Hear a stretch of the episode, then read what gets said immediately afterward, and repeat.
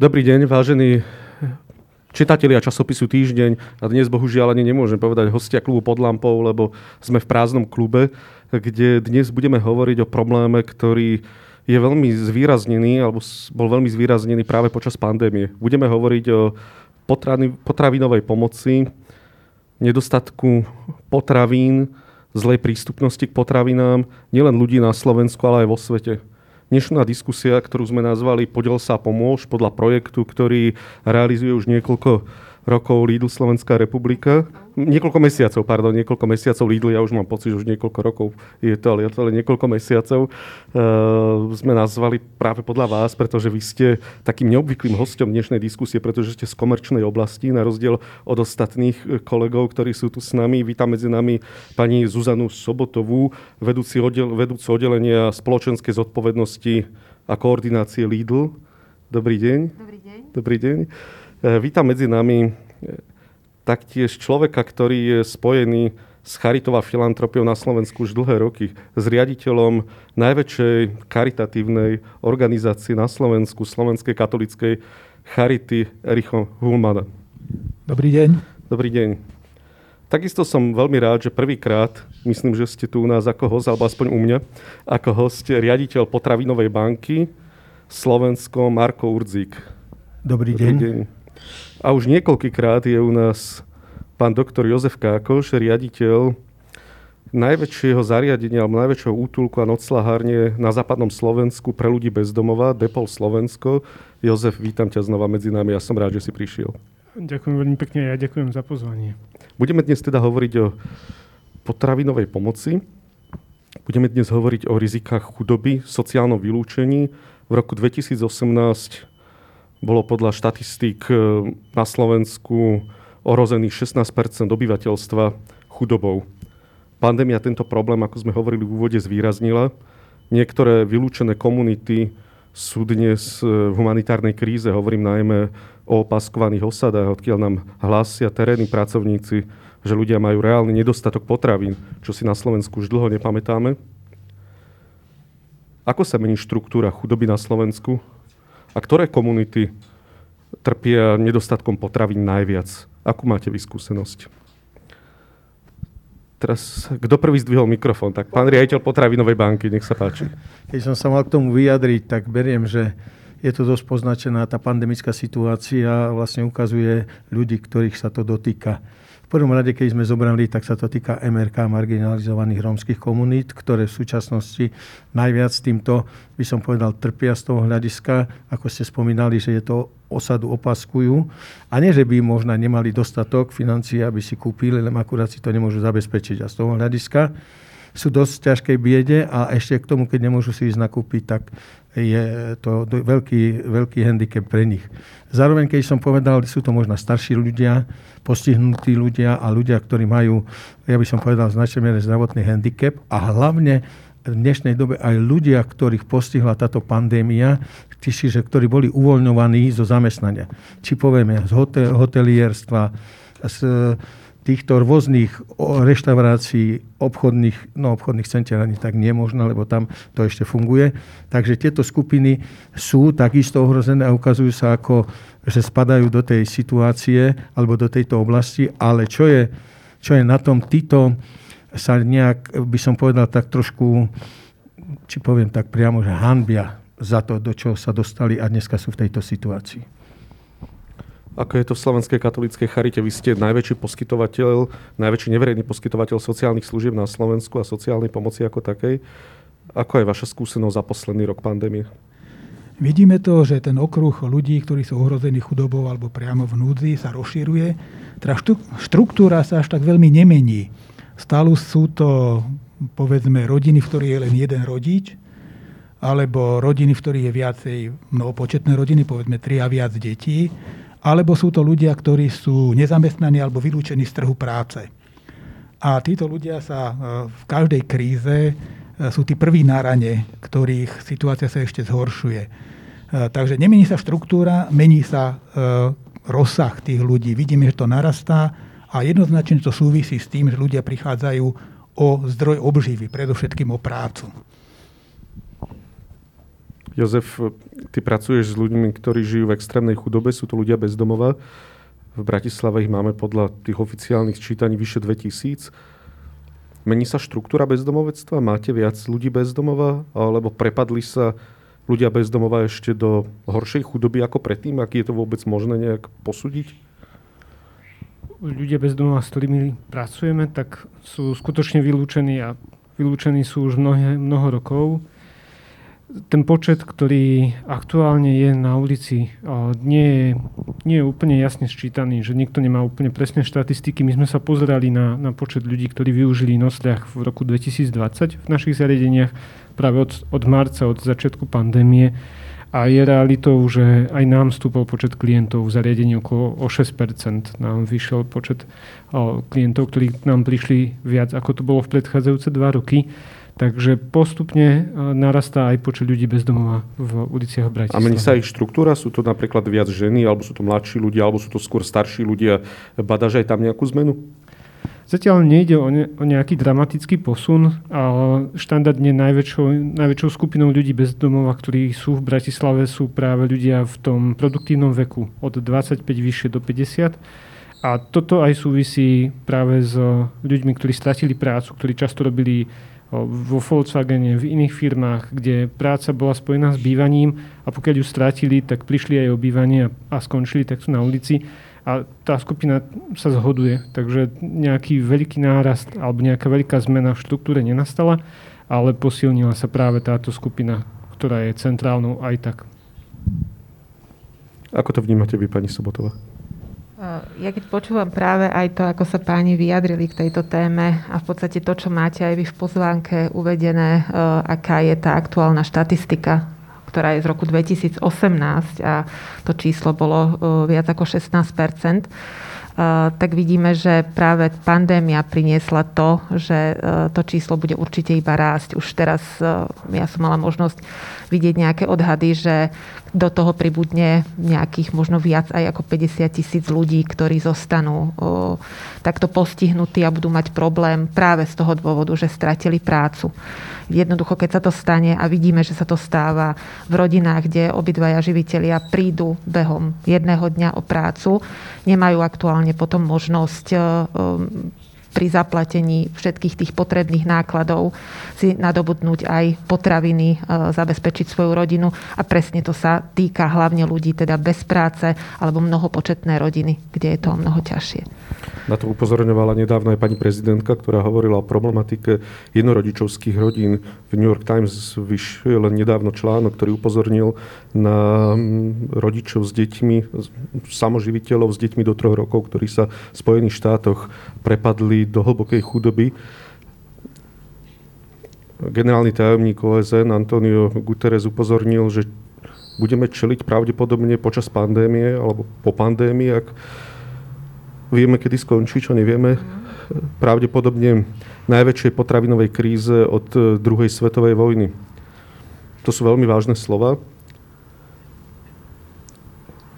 Hrozí nám fatálny nedostatok potravín, alebo hrozí nám problém s dostupnosťou k potravinám, alebo v čom vlastne je ten problém, alebo prečo Antonio Guterres vyslovil takéto vážne slova. Chcem ešte aj upozorniť tých, ktorí nás sledujú na svojich obrazovkách, že pokiaľ nám aj chcete položiť otázku k tejto téme, tak môžete cez slajdo, cez hashtag podiel sa. Takže späť ku generálnemu tajomníkovi OSN. No to boli veľmi vážne slova, ktoré boli vyslovené. Myslím si, že v dnešnom svete už to nie je otázka, či je na vyprodukovaný dostatok množstva potravín, ale je to otázka distribúcie a spravodlivého rozdelenia vlastne v rámci sveta.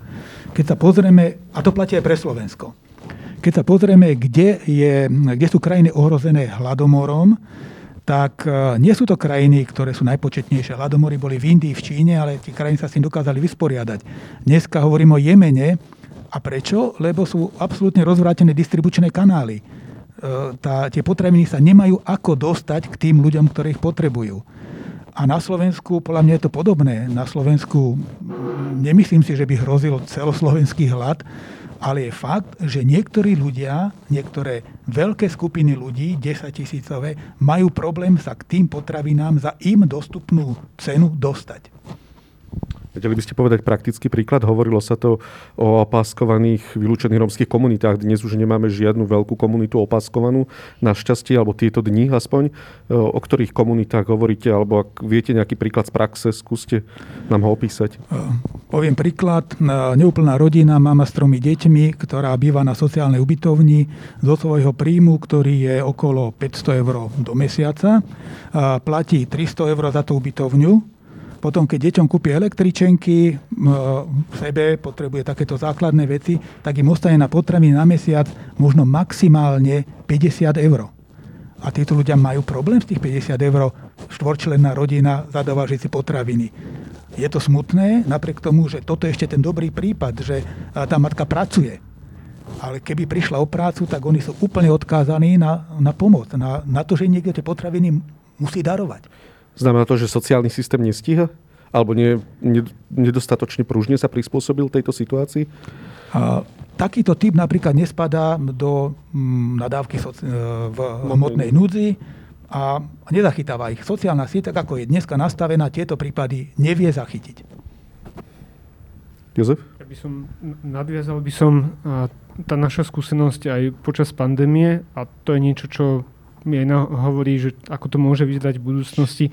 Presne vraví o tom, že ľudia, ktorí boli naviazaní na sociálne služby nejakým spôsobom, že keď sa bavíme v prípade našej organizácie, máme ľudí, s ktorými pracujú naši terénni sociálni pracovníci a práve v tých jadných mesiacoch, keď bol ťažký lockdown, ľudia nemohli ísť do obchodu alebo nemali peniaze, mnohí prišli aj úplne základný príjem, ktorý mali tak aj tá naša služba sa na nejaké obdobie zmenila na distribučnú službu základných potravín. Nosili sme vodu, jedlo, nejaké ochranné prostriedky, dezinfekciu a popri tom, keďže nebolo, neboli otvorené úrady ani nič podobné, tak sociálne poradenstvo išlo na nejaké obdobie bokom.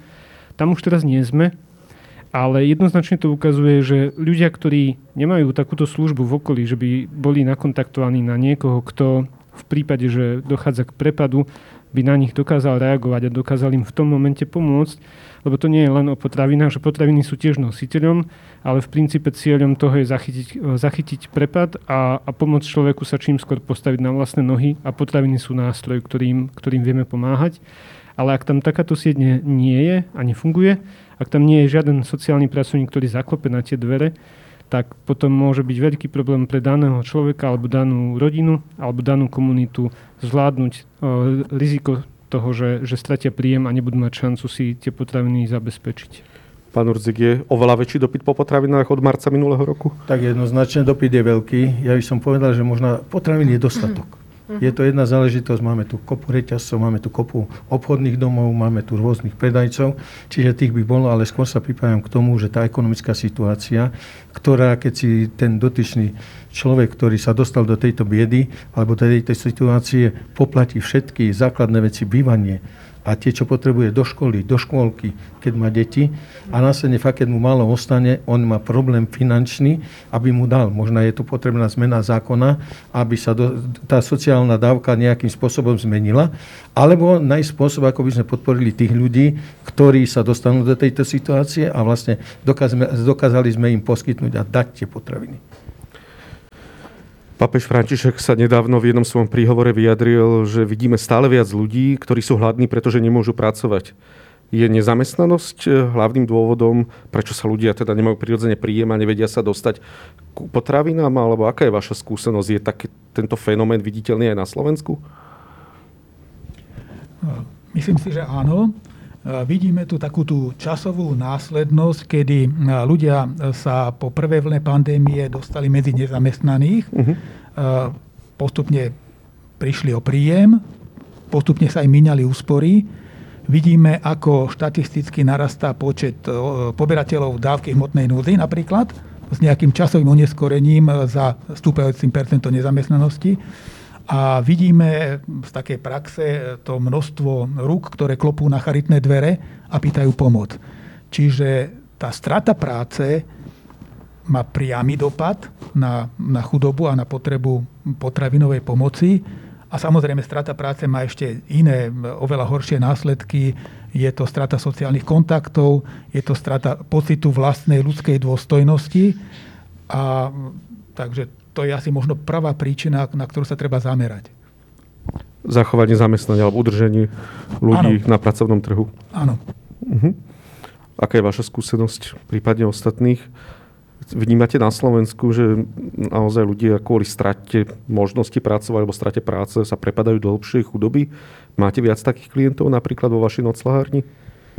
Máme, máme viac takýchto klientov a aj ďalšie služby v Bratislave hovoria o tom, že, že sa postupne objavujú ľudia, ktorí skončili na ubytovniach kvôli tomu, že stratili prácu a, a teraz sú na ulici. A začína byť o, o mnoho väčší tlak na prevenciu a rýchly návrat z ulice čo žiaľ v tomto momente nie je, nie je funkčný, no neexistuje funkčný nástroj, ktorým by sa toto dalo dosiahnuť o, dostatočne skoro.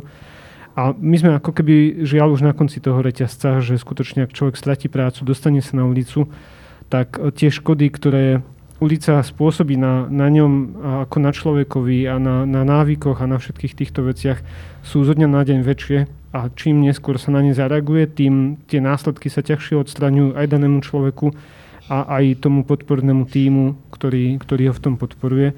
A veľmi by nám pomohlo, ak by existovala práve sieť preventívna, ktorá by pomáhala udržať ľudí v bývaní, udržať ich aj s pomocou potravinových darov, ale aj s pomocou sociálnej práce a iných nástrojov, ktoré potrebujú tak aby na ulici nekončili. Pretože to spôsobí výrazné, výrazné škody. A ne, nich. neexistuje niečo také? Máme tu riaditeľa potravinovej banky, máme tu riaditeľa najväčšej charity, máme tu e, riaditeľku, teda nie celého Lidlu, ale jedného z oddelení Lidl, ktorý ste vlastne najväčším e, diskotným predajcom potravín v Európe. Nemáte takúto spoluprácu rozvinutú, alebo obraciate sa na napríklad týchto partnerov? Určite, určite áno a spolupráce tu nám bežia. Tá sociálna sieť na Slovensku je ale veľmi e, deravá. A takých služieb, ako poskytuje Charita alebo Potrebná banka Slovenska, e, nie je stále dostatok na, na míru potreby, aká vládne. Čo znamená deravá, pardon? Deravá v tomto zmysle jedna vec, uh, deravý je sociálny systém, že dávka hmotnej núdze, výš, jej výška a príspevok na bývanie je tak malý, že ak by sme, sa pokúsili z toho prežiť, tak to nezvládneme. Nie to, že by nám malo zostať ešte na potraviny, že to je jeden zásadný problém na, na to, aby sme sa vedeli rozprávať o prevencii. Že ak, ak, nemá, ak človek, pokiaľ stratí prácu, dostane dávku hmotnej núdzi, ktorá ho neudrží pri reálnom živote, tak je jednoznačne jediné, čo môže nasledovať, je prepad do ešte väčšej chudoby. A samozrejme aj e, miera rozvinutosti služieb, hlavne tých terénnych služieb, a to ne, nehovorím len o službách pre ľudí bez domova, ale hovorím aj o službách pre práve ľudí, ktorí sú ohrození chudobou, či na ubytovniach, alebo aj ľudí, ľudí ktorí, e, ktorí tvoria, začínajú tvoriť dlhy na, na nájomnom, na energiách a podobne, je zatiaľ veľmi slabá, veľmi malá a nie je schopná z môjho pohľadu zatiaľ vstrebať tú potrebu, ktorá nám tu vzniká a preto ako keby stále by sme potrebovali tú iniciatívu väčšiu, aby, aby tá prevencia bola silnejšia a robustnejšia. O koľko väčšiu? Čo znamená väčšiu? Hovoríme o daroch potravín napríklad pre seniorov, seniorské balíčky, hovoríme o ľuďoch bez domova, hovoríme o marginalizovaných rómskych komunitách, hovoríme o jednorodičovských rodinách, ako aj pani prezidentka na to, myslím, že už druhýkrát upozornila. Dokonca čo, čo teda by sme potrebovali viac? Malo by to byť plošné? Malo by, mal by sa to ujať štát alebo samozprávy? Alebo ako by to malo vyzerať? Aký je váš návrh? Z hľadiska množstva potravín, podľa mňa tam sme na tom dobre a nie je problém e, pomôcť ľuďom, ktorí potraviny potrebujú v tejto dobe ani do budúcna, ale tak ako aj predrečníci vraveli, pokiaľ nemáme tu na človeka, ktorý vám zaklope na dvere vtedy, keď ste v núdzi a keď ste v ohrození, ktorý vám tie potraviny donesie alebo ponúkne vám ich, keď vidí, že ich potrebujete, tak darmo máme potraviny v sklade, pokiaľ nemáme distribúciu dostatočne rozvinutú a v tomto je to určite výzva pre samozprávy, ktoré v konec koncov sú primárne kontaktom pre svojich obyvateľov a mali by o tom človekovi alebo o tých obyvateľoch najviac vedieť a mali by ako keby najjednoduchšie sa dostať. Samozprávy áno, nedám slovo. Samozprávy hovoria, že áno, keď hovorím so starostami a primátormi, za starostmi a primátormi, ale hovoria, nemáme na to peniaze, nemáme na to pracovníkov, že síce sú tieto nároky na skladené, ale kde máme vziať na ďalších 10 sociálnych pracovníkov, vymyslím si, alebo nemusia to byť ani sociálni pracovníci, 10 akýchkoľvek ľudí, ktorí by boli schopní tieto potraviny rozniesť ja mám dojem, že tu, to si vyžaduje asi silnú intervenciu štátu.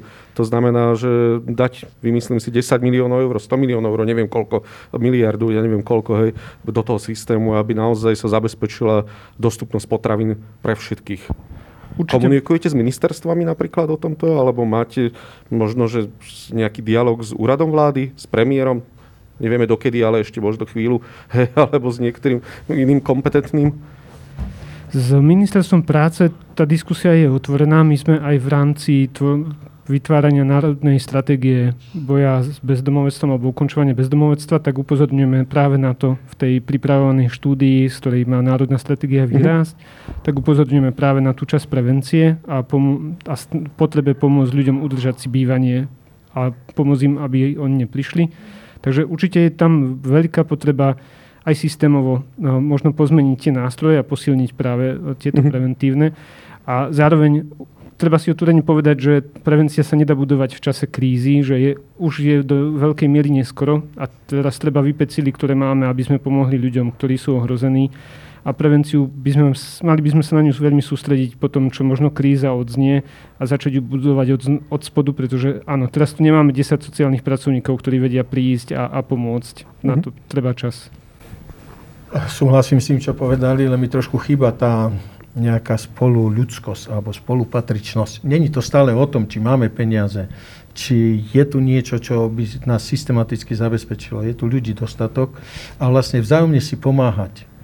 To je jedno aj malým darom, je veľký prínos. Nehovorím, že nežiadať úrady, nežiadať parlament, aby niečo schválil, aby to bolo systémové, len nemôže to úplne prekrývať, musí tu byť aj nejaká takáto časť. Ja poviem, že stretávam sa pri tom našom člen, rozdávaní alebo stretnutí s týmito jednotlivými organizáciami a poviem v a prihraničných oblastiach na východe Slovenska a ľudí nachádzame pomaly mŕtvych 3 až 4 dní, čo nikto ku ním nedokáže prísť. Babka je sama, je lockdown tvrdý, i keď by ste jej potraviny doniesli, zrazu ich nemôže zjesť. Hovorí ľudia, už nachádzame niekedy aj v rozklade, čo si nedokáže nikto ani z tej obce sused zaklopať, Nehovorím už ten... Reálne mŕtvych hovoríte? Reálne? Hey, hey, reálne. Už nie je to obrazne povedať. Nachádzate mŕtvych ľudí, ale nie odhľad. Nie, ale miestny kňaz, no, alebo, alebo niekto. Také, niekto. Tento, tento ide a zrazu zistí, že babka nikde sa nehlási, treba ide aj niečo odniesť. A, a tí ľudia zomreli od hladu?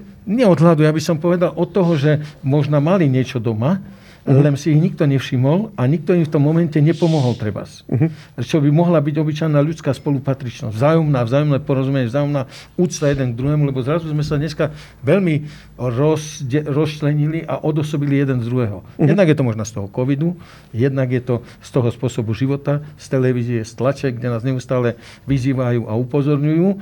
A berte si, keď zistíte, či máte potraviny v, danom, v danej obci nejakej, takej menšej, či to vám musí niekto doniesť teraz záleží, kedy vám to donesie. A všetko s týmto v značnej miere pomaly ovplyvňuje. Hej? To znamená, že vy sa reálne stretávate s vážnymi prejavmi hladu, alebo naozaj sa stretávate to... s ľuďmi, ktorí hľadujú? Neviem na Slovensku? To, neviem to až tak povedať, ktorí hľadujú, stretávame sa s ľuďmi, ktorí sú na tom veľmi biedne. Pre nás, ako, aký som povedal, tak trošku potravinová banka, Možno si niekto myslí, že je to sklad veľký a tam je zásoba všelijakých potravín, ktoré dneska e, máme problém rozdistribuovať alebo niečo také. Vlastne náš celkový cieľ je v tom, vlastne na základné ponímanie, aby sa neplýtvalo potravinami. Pokiaľ sa nikde niečo stane ako prebytok, radi to príjmeme a rozdelíme medzi jednotlivé inštitúcie. Trošku je povedzte, ako fungujete, lebo podľa no, no, môjho no. názoru asi moc veľa ľudí nevie, čo vlastne potravinová banka. Áno. Je to také zvláštne slovné spojenie vôbec, banka tak, a potraviny. Takže ako ako fungujete? Názov sme prevzali z medzinárodného hľadiska z Európy a takto my fungujeme na princípe, že my ponúkame službu pre jednotlivých obchodníkov, výrobcov, predajcov, pestovateľov, hoci koho, aj občanov, ktorý má nejaký prebytok, aby ho daroval a my ho darujeme ďalej. Podpisujeme jednak zmluvy a dohody s dárcami, čiže keď tu máme Lidl s Lidlom, ktorý túto službu mu ponúkame, pokiaľ mu niečo také vznikne, aby zavolal, my sme ochotní tento, nie ochotní, my hneď vyštartujeme, zoberieme ten tovar a následne ho darujeme darcom. My máme podpísané zmluvy, v týchto zmluvách, pri týchto zmluvách máme prílohu o, ja poviem taký informačný hárok, kde presne vieme, o koho sa jedná, kedy je k dispozícii, o koľko ľudí sa stará, aké sú telefónne kontakty veď, cez deň, v noci, vlastne či má nejaké chladiace alebo iné zariadenia a na základe toho veľmi rýchlo rozhodujeme. Čiže keď mi príde nejaký dar, a poviem, ho treba rýchlo buď skonzumovať, lebo sa jedná tovar o rýchlo obrátkový, alebo tesne pred datum minimálnej doby spotreby, alebo povedzme už aj tovar, ktorý je po datume minimálnej doby, ktorý je ešte jedlý a podľa zákonu možný. Takže prakticky tieto tovary kdekoľvek vyzdvihujeme a snažíme sa rozdávať. Nedistribujeme to krížom krážom do nejakého centra, snažíme sa to v tej lokalite, v tom regióne, v tom priestore darovať. To som sa chcel opýtať, lebo väčšinou je distribúcia ten kľúčový problém. Ako sa to dostane mm, k ľuďom alebo možno k samozprávam alebo neviem komu všetkému teda dávate potraviny alebo akým spôsobom ich distribuujete? Jednoznačne máme dohody s mimovládkami, s, mm-hmm. s charitou a plus so samozprávou distribuujeme, keď máme jednotlivé obchodné, obchodné domy, reťazce alebo hoci akého darcu, tak poviem, snažíme sa nejak v osmých nejakých krajoch mať nejakých takých styčných dôstojníkov, ktorí v prípade zavolania, aby vedeli reagovať. A následne podľa potreby máme takých agentov, ja ich nazvem, ktorí dokážu výjsť a idú. A teraz naše, naše ja poviem, jaké zabezpečovanie týchto produktov alebo potravín ide dvojfázovo. Máme tovar, ktorý zoberieme z obchodného domu, povedzme, máme reťazec, ktorý má aj 100 prevádzok alebo 150. Uh-huh. V danej lokalite nájdeme z partnera či charitu, či mimovládnu organizáciu alebo niekoho iného, aby sme tento tovar my nebrali, niekde skladovali a dali ho, ale aby priamo sa dostal e, do tej mimovládnej organizácie alebo na charitu, aby sa dokázal čím skôr spracovať a zjesť. Není dôležité ho skladovať. Uh-huh. Ale sú tovary, ktoré sa zle vytlačí. Etiketa, poškodí sa obal nejaký, ktorý nenaruší kvalitu výrobku. E, povedzme, vyrobí sa niečo, čo... Teraz som dostal ponuku čokolády, kde nasypali viacej orieškov. Niekto je rád, niekto nadáva, že nemôže. Ale my sme radi a dáme to ďalej. Čiže to sú veci, ktoré môžeme tendenčne uskladniť a následne potom rozdať, lebo je tiež vec, e, práve keď som pozeral televíziu a hovorili, že e, pod rúškom sa nedajú žuvačky žúvať. A my sme dostali poviem, 10 paliet žuvačiek. Uh-huh. No a teraz ich ponúkajte, keď ste hladní, aby ste žuli ešte. Ano. Čiže musíte niečo riešiť a citlivo rozdeľovať aj túto stránku, lebo keď ju dáme charite, tak ako kávu vypijú, jak včera dostali, ale žuvačky budeme poznať za to, že žujú všetci, tak hurá boli pri nás. Je. Čiže to sú veci, ktoré v tejto časti idú, tieto môžeme uskladniť a následne vydať. Podľa karty vieme presne, keď sa jedná o danú organizáciu, lebo už treba rozmýšľať pri tom, keď dostaneme tú ponuku, o čo sa jedná, ako sa dokáže využiť a takto. Ale v konečnom dôsledku to nie sú potraviny, ktoré by poriešili túto chudobu. Tieto môžu pomôcť. Znamená to, že ich je málo, alebo v čom je problém? Nie, nie, nie, sú to, ja poviem, tak berte, že napríklad v reťazcu sa zvýši, však tu je pani z Lidlu, povieme čo, pečivo, chlieb, ovocie, zelenina, to uh-huh. sú najzákladnejšie produkty. A potom povedzme niečo, čo možno po nejakých kusoch, alebo po nejakých 10 kusoch, ktoré sa zvýši. Poviete, je to jeden kartón, sú to dve kartóny. Uh-huh a teraz vy, keď toto dostanete a zistíte, tak jak tu nám máte koľko? 150, 200 ľudí, dostane 200 rožkov, sa poteší. Uh-huh. Takže na rožky mu treba niečo iné, treba mať toto. A teraz, keď ich dostane denne, tak ako nie každý je schopný posunúť. Mal aj takú príhodu, že my už rožky nechceme, my už sme sa ich prijedli. Mm-hmm, jasne. Tak, jak v rodine. Jak v rodine. No, no. Čiže tieto veci z toho hľadiska beriem, že nie stále tie dary a tie prebytky pokryjú potreby či charity pre individuálne prípady, alebo aj depolu, ktorý im musí dneska navariť či obed, alebo poskytnúť desiatu, alebo niečo zjesť. Tak čo by bolo lepšie? Skôr nejaká cieľená dávka potravinová, kde by si človek možno nejaké potravinové lístky, aj keď nechcem o tom hovoriť, lebo to pripomína no. vojnový stav, ale e, čo by, možno gastrolístky nejaké, ktoré... Viete, alebo čo by bolo lepšie? Súhlasím s vami v celku. Berme už niekoľko rokov, tu riešime program FEAT, ktorý pomáha s uceleným balíkom a s ucelenými potravinami a presne, adresne podporuje rodné čísla človeka, ktorý je v nejakej sociálnej sieti a je tam vykazaný. Včera vláda schválila neviem, kto to sledoval, zase tých 20, dostali sme 24 miliónov eur na toto riešenie. A zase sa môže dostať. Čiže vy viete, keď kto je v sociálnej sieti a vám vygeneruje počítač presne v danej obci toho človeka, či už povedzme je to dobre a každého je otázne, ale verme, že v značnej miere. A tým pádom, keď on takýto balíček dostane, tak má pokryté na nejaké obdobie tú svoju životnú potrebu. A tam sa to zase, aj ako tu povedal pán Hulman, že keď sú jeden rodič a má tri deti, tak presne sa to situuje a nedáva sa jeden balíček alebo tri balíčky. Tešíme sa tomu, že včera vláda to odsúhlasila, vlastne kým prebehne celý proces verejného obstarávania a takto, kedy to príde, ale verme, že to príde a týmto pomôže ľuďom. Vy ste viackrát spomínali nerovnomerné rozdelenie potravín na Slovensku. Čo to vlastne znamená nerovnomerné rozdelenie potravín na Slovensku? Nerovnomerné znamená, že niektorí ľudia majú, niektorí nemajú. to je prvá veľká nerovnomernosť.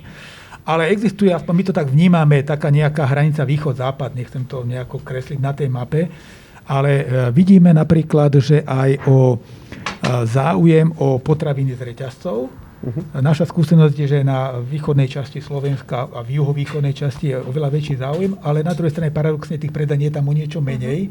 Pretože kúpna sila obyvateľstva väčšia na západe. A aj z hľadiska nejakého uh, ochoty ľudí alebo schopnosti ľudí darovať, my keď robíme nejaké potravinové zbierky, tak uh, áno, prirodzene v týchto západnej časti Slovenska je ten výnos väčší, teda nemyslím finančný, ale objem potravín, ktoré sa vyzbierajú. A potom musíme zabezpečovať nejaký transfer východ-západ. A v rámci tej charitnej solidarity toto teda vyriešené máme. Ale ja stále hovorím, že tá distribúcia je kritická a keď hovoríme, že všetci chceme riešiť problém nedostatku potravy na Slovensku, tak tu je rola pre všetkých aktérov. My hovoríme o štáte a zvykneme tak troška vyplakávať, čo by mal mhm. robiť štát, ale my tu vidíme rolu pre jednotlivcov, aby, ako pán Urzík povedal, aby sa každý obzeral okolo seba a všímal si, je okolo neho je e, človek, ktorý niečo potrebuje. Je to rola pre NGOky, teda e, neziskové organizácie, je to rola pre komerčné organizácie a je to rola štátu. A potrebujeme spolu komunikovať a hľadať optimálne riešenie s cieľom odstrániť ten problém, aby na Slovensku, v krajine, v Európe v 21. storočí bol niekto hladný. To, to je nemysliteľné. Ako je to? Lidl, vy ste najväčší predajca diskontného predaja, teda najväčší teda diskontný predajca potravín v Európe, aj na Slovensku. Patríte medzi najväčších. Máte problém s dodávkou potravín kvôli tomu, že sú uzavreté hranice, alebo kvôli tomu, že zrejme výrobcovia sú obmedzení, alebo nemôžu toľko dodávať potraviny. Zrejme ani ten medzinárodný obchod nemôže, neviem teda, nevyznám sa v tom, nemôže tak fungovať ako doteraz. Máte zabezpečenú rovnakú dodávku potravín ako pred pandémiou, alebo darí sa vám s týmto problémom vysporiadať? Tu na tá odpoveď jednoznačne je, že nemáme problém Nemáme problém tých potravín, aj to, čo tu bolo spomínané. Potravín skutočne je dosť. Uh-huh. To, čo sa možno javilo, hlavne v tej prvej vlne pandémie, to bolo takto zrovna pred rokom, kedy sme videli, že uh, vznikala taká, uh, taká možno, že až strach z toho celého, že boli prázdne regále. Uh-huh. Nebolo to spôsobené tým, že by nebol ten tovar. Bolo to spôsobené tým, že ten zákazník znova ako keby sa dostal do situácie, ktorú nepoznal, plus do toho vstupovali médiá, E, sociálne siete a tak ďalej, kde sa hovorilo o tom, že príde niečo a musíme si spraviť zásobu. Čiže počas nejakých dvoch týždňov my sme pociťovali, že bol enormný záujem zo strany zákazníkov o konkrétne produkty. To boli tie trvanlivé potraviny, Jasne. čiže spraviť si zásobu. A videli sme, že nám klesa predaj práve tých super čerstvých a čerstvých produktov, ako sú kvety, ovocie, zelenina, e, čerstvé pečivo a podobne, lebo to si veľmi neuskladníte, ale teda bol veľký záujem práve o múku, strukoviny, konzervy a tak ďalej. A samozrejme, keď ten zákazník na tú predajňu prišiel a videl ten prázdny regál, tak to robilo ten dojem, že nebude a musíme si všetci tú zásobu spraviť. Bolo to skôr o tom, že my máme veľmi presne nastavené e, logistické procesy a zásobovanie tých predajní. Vychádza to zo skúseností, z analýz a tak ďalej, kde jednoducho vieme, ale tuto sa úplne z jedného dňa na druhý ako keby zmenilo to zákaznícke správanie. Takže aj to, že napríklad e, vypadli, e, vypadlo droždie v, v, tom, v tom marci, tak to bolo len kvôli tomu, že bol vysoký dopyt. Ale my znova uh, sme museli ako keby prenastaviť celý tento systém tým, že sme videli, ako sa nám to aktuálne vyvíja a čo je potrebné. A následne už sa to dalo, potom poviem tak, že do normálu a ukludnilo sa to. Ale preto aj v tom období my sme všade komunikovali, že tá panika nemusí byť, že tých potravín je skutočne dosť, len my sme ich nestíhali v podstate na tie predajne ako keby voziť hej, z tých skladov, ale sklady boli plné. Takže nebol problém ani s výrobcami, s dodávateľmi. Nie, nie, tam to všetko fungovalo všetko, počas všetko, pandémie, ako aj tak, predtým. Všetko fungovalo tak, ako predtým. Lebo tie zavreté hranice sa to skôr asi týkajú ľudí alebo nejaké také bežného prechodu hraníc. Tam to sa tovarov nejako nedotklo. Nie, my sme s týmto problém nemali uh, aj tým, že uh, tam tie kontrakty sú spravené aj tak, že dlhodobejšie, čiže skutočne na tých skladoch dostatok potravín bol stále. Ako to vplyvnilo ceny? Netlačia na vás dodávateľi alebo výrobcovia zvýšiť ceny, keď je táto situácia, možno väčší dopyt po niektorom type potravín, alebo naopak to stlačilo ceny dole? Čo to mhm. spravilo mm-hmm. s potravinami? Uh, nemám ja úplne mandát k tejto téme sa, sa vyjadrovať, ale ja môžem aj z pohľadu toho, že v Lidli pôsobím už dlhé obdobie, tak e, Lidl je vo všeobecnosti vnímaný ako veľmi tvrdý partner, uh-huh. ale veľmi férový, ktorý si aj všetky tie svoje dohody e, plní včas a teda v plnej miere. Takže aj v tomto smere sme my nevideli nejakú, nejakú zmenu. Vy ste zaujímaví aj tým, že ste aj v najchudobnejších mestách na mhm. Slovensku, uh-huh. v centre, napríklad Sabinova ano. je Lidl, ale aj v centre Bratislavy napríklad. Ako sa mení správanie ľudí počas pandémie, alebo ako sa mení správanie zákazníkov? E, chcú teraz momentálne rovnako tie trvanlivé viac potraviny, alebo je dopyt viac už aj po tých, ako ste hovorili, superčerstvých potravinách? Čo sa zmenilo v tejto druhej vlne, ktorá je mm-hmm. horšia, oveľa neporovnateľne horšia ano. ako prvá vlna? E, čo, čo zostalo, je v podstate to, že ten zákazník chodí nakupovať menej často, ale robí väčšie nákupy. Uh-huh. Hej, čiže ide, ja neviem, raz za týždeň, ale spraví veľký nákup, alebo možno, že raz za dva týždne. Uh, vôbec to už nemá vplyv na to, že či sú to iba trvanlivé, ako keby tiež pochopil, že tá situácia je ukludnená, že netreba mať túto obavu, čiže, čiže nie sú tam nejaké vyhrotené situácie. Čo je ale druhá vec, a tiež to tu bolo aj, aj spomínané práve aj s tým, že pozerajme sa okolo seba, ako, ako fungujeme. Ono vo všeobecnosti platí, že aj najviac toho potravinového odpadu alebo prebytku vzniká v tých rodinách. Hej? A v podstate aj to, že ten zákazník alebo teda obyvateľ, človek je naučený takto, že spravím obrovský nákup, hej, lebo mám pocit, že teda by som si tú zásobu vytvoril ale ťažko povedať, že koľko z toho skutočne skonzumuje. Čiže aj odborníci na nejaký potravinový odpad hovoria, že práve prvým krokom je, ako to zmeniť, chodiť e, pravidelne na nákup toho, čo potrebujem, na čo mám možno chuť, to, čo mi pochybilo, čo chcem zrovna variť, hej? kde práve už vtedy je to prvým krokom k tomu, aby som nevytváral ten odpad doma. Hej? Takže už to nie je ani o tom, že, že uh, tie potravinárske reťazce alebo obchodné reťazce, že majú problém s prebytkom potravín, ale skutočne taký, také najväčšie plitvanie vzniká v tých rodinách. A to, že potom už je tu tá situácia, že sa nepozeráme okolo seba, že je tu aj určitá lahostajnosť. A ja by som sa možno dotkla ešte aj tej témy to, tej nezamestnanosti. Mm-hmm. Ja si myslím, že na Slovensku e, ešte pred týmto celým je jedna veľmi dôležitá vec a to je finančná gramotnosť.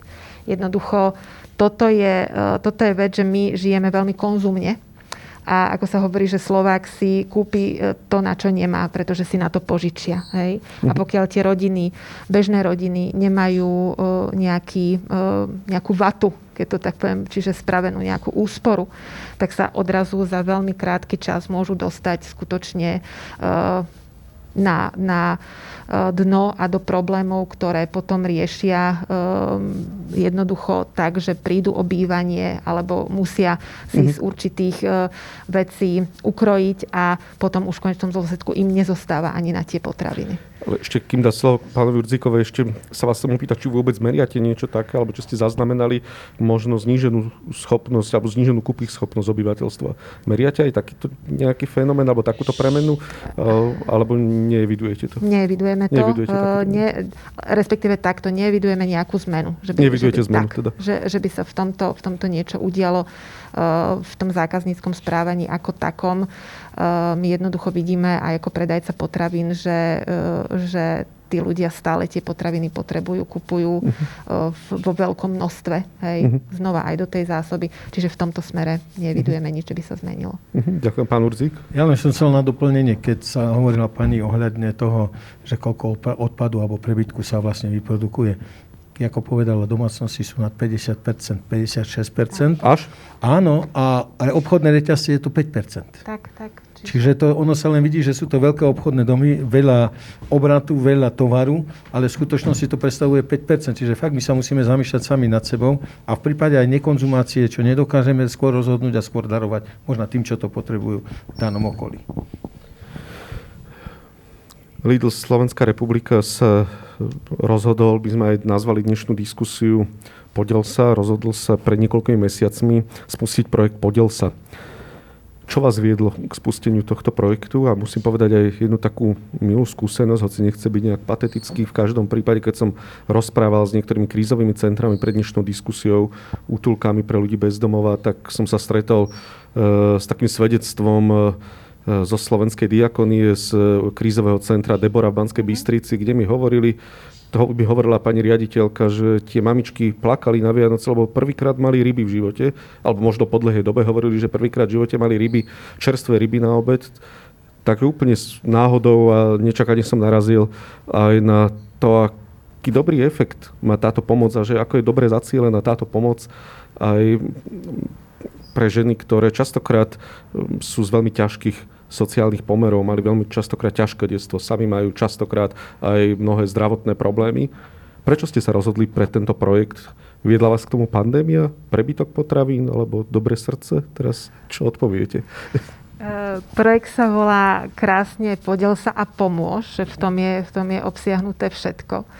Prečo sme sa pre ten projekt rozhodli? Práve preto, že je to dobrý projekt aj z tých všetkých vecí, ktoré tu boli povedané. Že my sme sa snažili v tom obsiahnuť práve tie všetky potreby e, aktuálnej situácie a to, čo sme aj vnímali predtým, ešte roky predtým, kde dnes už nie je nič mimoriadné, e, že keď má človek ťažkosti zdravotné, sociálne, finančné, Eh, nemáte ako si istotu v tom štáte, neobraciate sa úplne naň, ale dostávame obrovské množstvo podnetov eh, počas uplynových rokov, kedy nás ľudia žiadali o pomoc. O finančnú, presne potravinovú podporu a tak ďalej. Eh, robili sme robili sme takúto podporu čiastkovo, vyberali sme podľa najlepšieho vedomia svedomia s tým aj, že neviete pomôcť každému.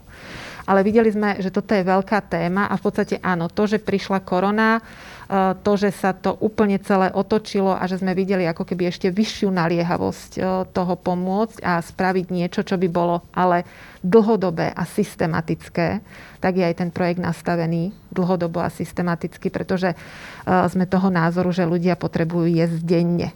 Takže aj s ohľadom na zbierky, ktoré sa robia, ktoré sa robia nárazovo, sme veľmi štedrí k Vianociam napríklad, kedy sa daruje, alebo sú výzvy aj iných obchodných reťazcov, ale trvajú počas pár dní, možno mesiaca.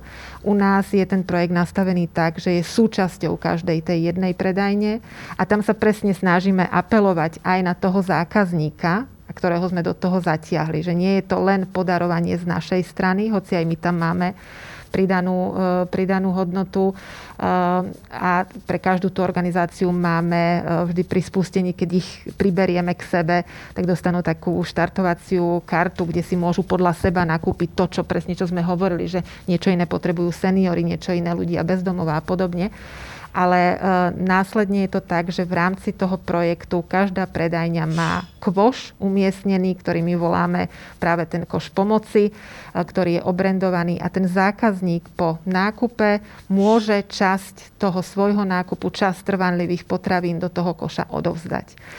Je to, jedna vec je tá, že e, ten zákazník si môže povedať, a čo ako jedno mlieko, jedna konzerva, e, nejaké strukoviny, ale my vidíme, že za ten týždeň sa toho veľmi veľa nazbiera. Je tam tá rozmanitosť mm-hmm. počas toho týždňa a nastavenie s tými organizáciami, ktoré sú našimi partnerskými a ktorých je viac ako 90 po celom Slovensku, je presne e, tá, že každý týždeň, vždy dnes vo štvrtok si chodia pre tieto potraviny, pre tie koše a krásne to dokážu rozdeliť podľa toho, čo všetko tam je e, k svojim klientom, či už sú to rodiny s deťmi, kde ide niečo iné, či sú to seniory, e, či sú to ľudia bez domov alebo podobne. Takže ako funguje tá distribúcia? Vy následne tie potraviny dávate mimovládnym organizáciám v regióne, ktoré ich potom tak. E, nosia priamo ľuďom. Presne tak. Tak to bolo nastavené, že a tiež to má e, svoj význam a, a myslím práve tú silu, ktorá sa nám aj potvrdzuje za toho pol roka, e, že tí ľudia z tých regiónov poznajú tie organizácie. Čiže priamo v tej predajni tá organizácia je Eh, je priznaná, je tam, je tam eh, povedané, komu konkrétne tieto potraviny napríklad z Bardejova idú, aká uh-huh. je tam organizácia, kto si preto chodí. Veľakrát vidíme, že je tam to prepojenie, že tí ľudia z toho mesta alebo poznajú niekoho, komu pomáhajú, alebo poznajú priamo ľudí, tých dobrovoľníkov z tej organizácie, čiže je tam tá dôvera uh-huh. že mhm. vedia, kde to končí. Takže toto je najdôležitejšie. A potom samozrejme to, že sa to okamžite dostane k tým ľuďom. Hej, čiže nie je to nikde skladované alebo podobne, čiže ide to okamžite potom prevzatí, e, je to distribuované tam, kde je potrebné. Ako vzájomne spolupracujete? Vy ste hlavne neverejní poskytovateľia sociálnej pomoci, vy ste tiež neverejný poskytovateľ, teda sociálnej pomoci, vy ste komerčná organizácia. Aká je spolupráca medzi charitatívnymi a komerčnými organizáciami na Slovensku? Možno aj medzi vami navzájom? S potravinovou bankou, ak môžem, s pánom Urzikom, tak tam spolupracujeme už, už dlhšie obdobie. Tu využívame pri potravinovej banke Slovenska práve e, tú ich kapacitu, keď by som to tak nazvala. A to je to, čo aj pán Urzik spomínal, že my koľkokrát sa stane na centrálnych skladoch, že pri prevoze sa poškodí paleta. Uh-huh. Čiže poškodenie znamená v tom zmysle, že sa popučia napríklad tie konzervy, čiže už nie je možné, aby išli do mhm. predaja. Alebo sú zle označené, alebo nemajú presný popis, ale všetko, čo je vnútri, je, je dobré a dá sa skonzumovať, ale my to nemôžeme predať. Uh, ten dodávateľ, ktorý nám tú dodávku takto uh, priviezol, dá súhlas, že to môže byť zlikvidované. Hej? Uh-huh. My ale to nelikvidujeme, oslovíme Potravinovú banku Slovenska, pretože oni vedia prevziať aj tie väčšie, uh, väčšie objemy. Ako poviem, že riešili sme, ja neviem, tri palety toastového chleba. Hej? Že, že je to, to, toto je problém, čo nevieme práve pri tých malých organizáciách, samozrejme, aby tu dokázali zabezpečiť tú distribúciu alebo podobne. Takže takýmto spôsobom máme zazmluvnenú s Potravinovou bankou Slovenska tú distribúciu z našich troch centrálnych skladov, ktoré máme v Nemšovej, v Prešove a Seredi. Aká je vaša skúsenosť vôbec e, s komerčnými organizáciami, ktoré samozrejme prirodzene sú zamerané na predaj, na obchod, čo je úplne v poriadku samozrejme a je také nečakané, alebo je veľmi milé, že, začín, že sa pustili aj do projektov, ktoré sú pre vás vlastne takým nákladom navyše, by som mohol povedať, hej? lebo však musíte to organizovať, musíte to robiť. A, um, a navyše, viete, na Slovensku je častokrát e, sa spúšťajú rôzne projekty, ktoré sa reálne k ľuďom nedostanú, alebo sú len také samoučelné. Ale zdá sa, že tento projekt reálne funguje. Hovorí sa, že kritérium pravdivosti je prax, toto naozaj funguje veľmi prakticky. Ak, ako vnímate spoluprácu s komerčnými organizáciami? Je to pre vás pomoc, ktorá je kľúčová, podstatná, alebo do akej miery tvorí možno tú časť tej pomoci, ktorú vy poskytujete ľuďom? Ja by som odpovedal skôr na to, že ako s nimi spolupracujeme. Je to mhm. vzájomná pomoc a vzájomná služba. Bez toho vlastne, čo by, čo by potreboval sektor sociálny, alebo potreba charity, alebo niekoho iného. Uh-huh. Je to služba pre nich vlastne. Tam ponúkame túto službu, ako hovorím, a vlastne využívame každý tovar, ktorý je týmto prebytkom.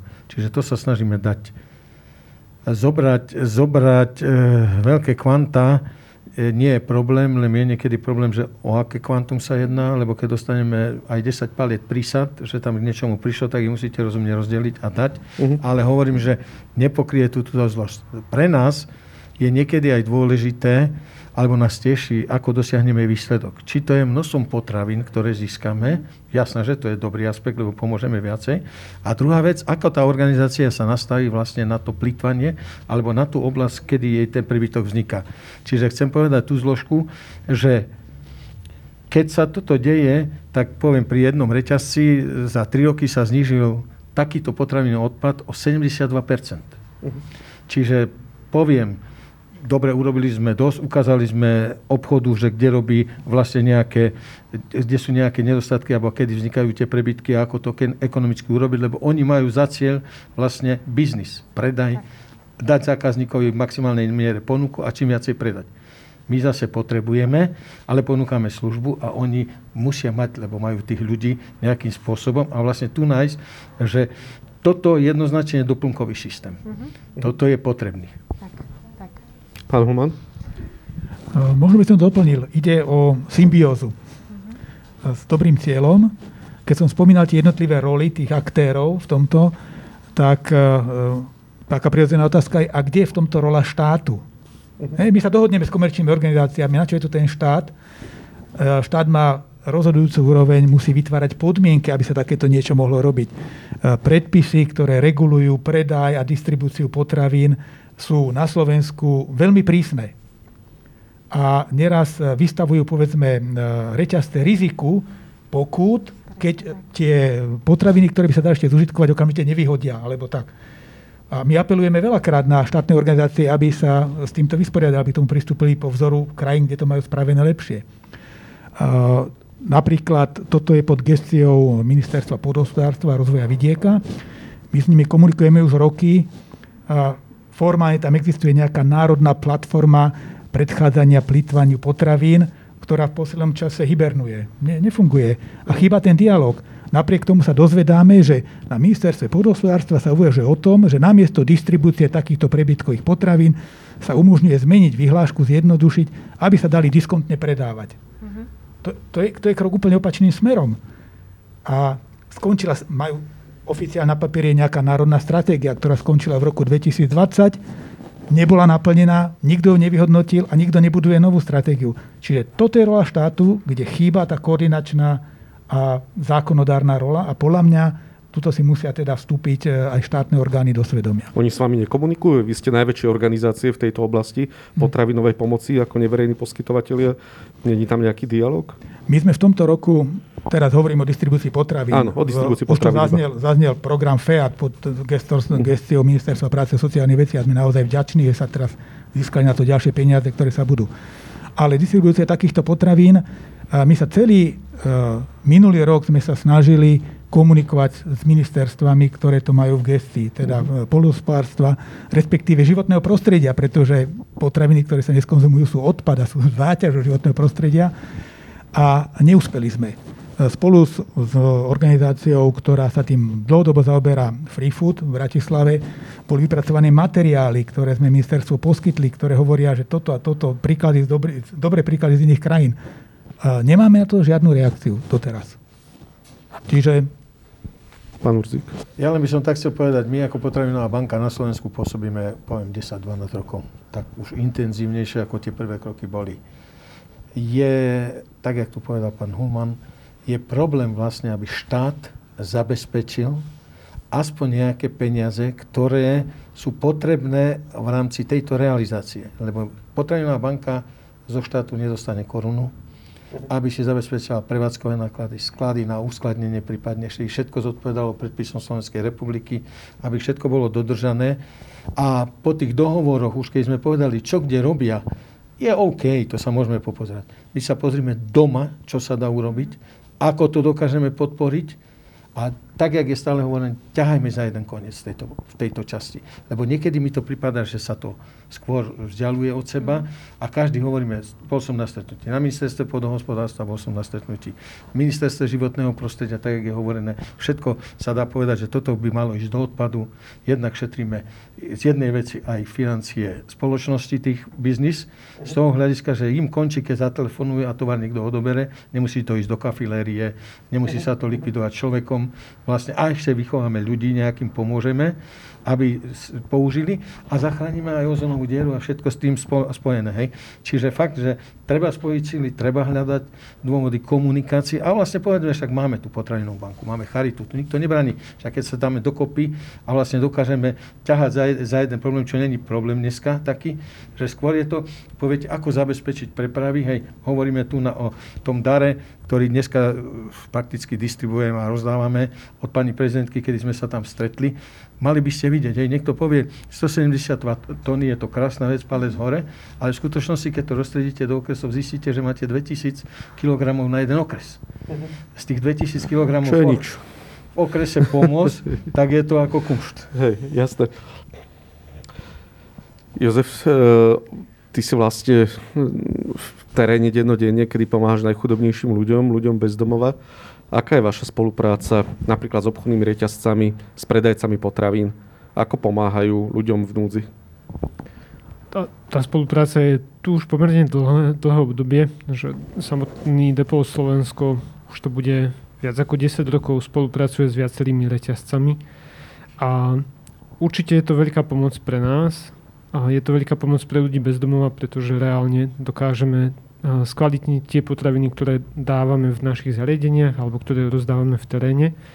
A zároveň ja tam veľmi vnímam ten rozmer, ktorý tu už tiež padol a to je, tá, to je rozmer komunity, uh-huh. že aj, aj keď reťazce sú firmou a, a ich hlavným cieľom je biznis, tak stále sú súčasťou komunity a, a o tú komunitu takisto by sa mali starať a takisto tvoria vzťahy v tej komunite. Ich zamestnanci sú súčasťou komunity, ktorej žijú a je to veľmi dôležitý rozmer, že nie je to ten, kto pomáha, ten, ktorému je pomáhané, ale skutočne je to vzájomná pomoc, pretože ak reťazec pomôže organizácii, ktorá pracuje s ľuďmi bez domova, tá vďaka tomu dokáže lepšie pomáhať ľuďom, s ktorými pracuje a tí sa vrátia späť, vrátia späť do komunity, ten efekt sa tej komunite samotnej vráti. Že tá pomoc uh-huh. potom má zmysel a z tohto hľadiska to ja to vnímam veľmi pozitívne a ako veľmi dôležitý nástroj.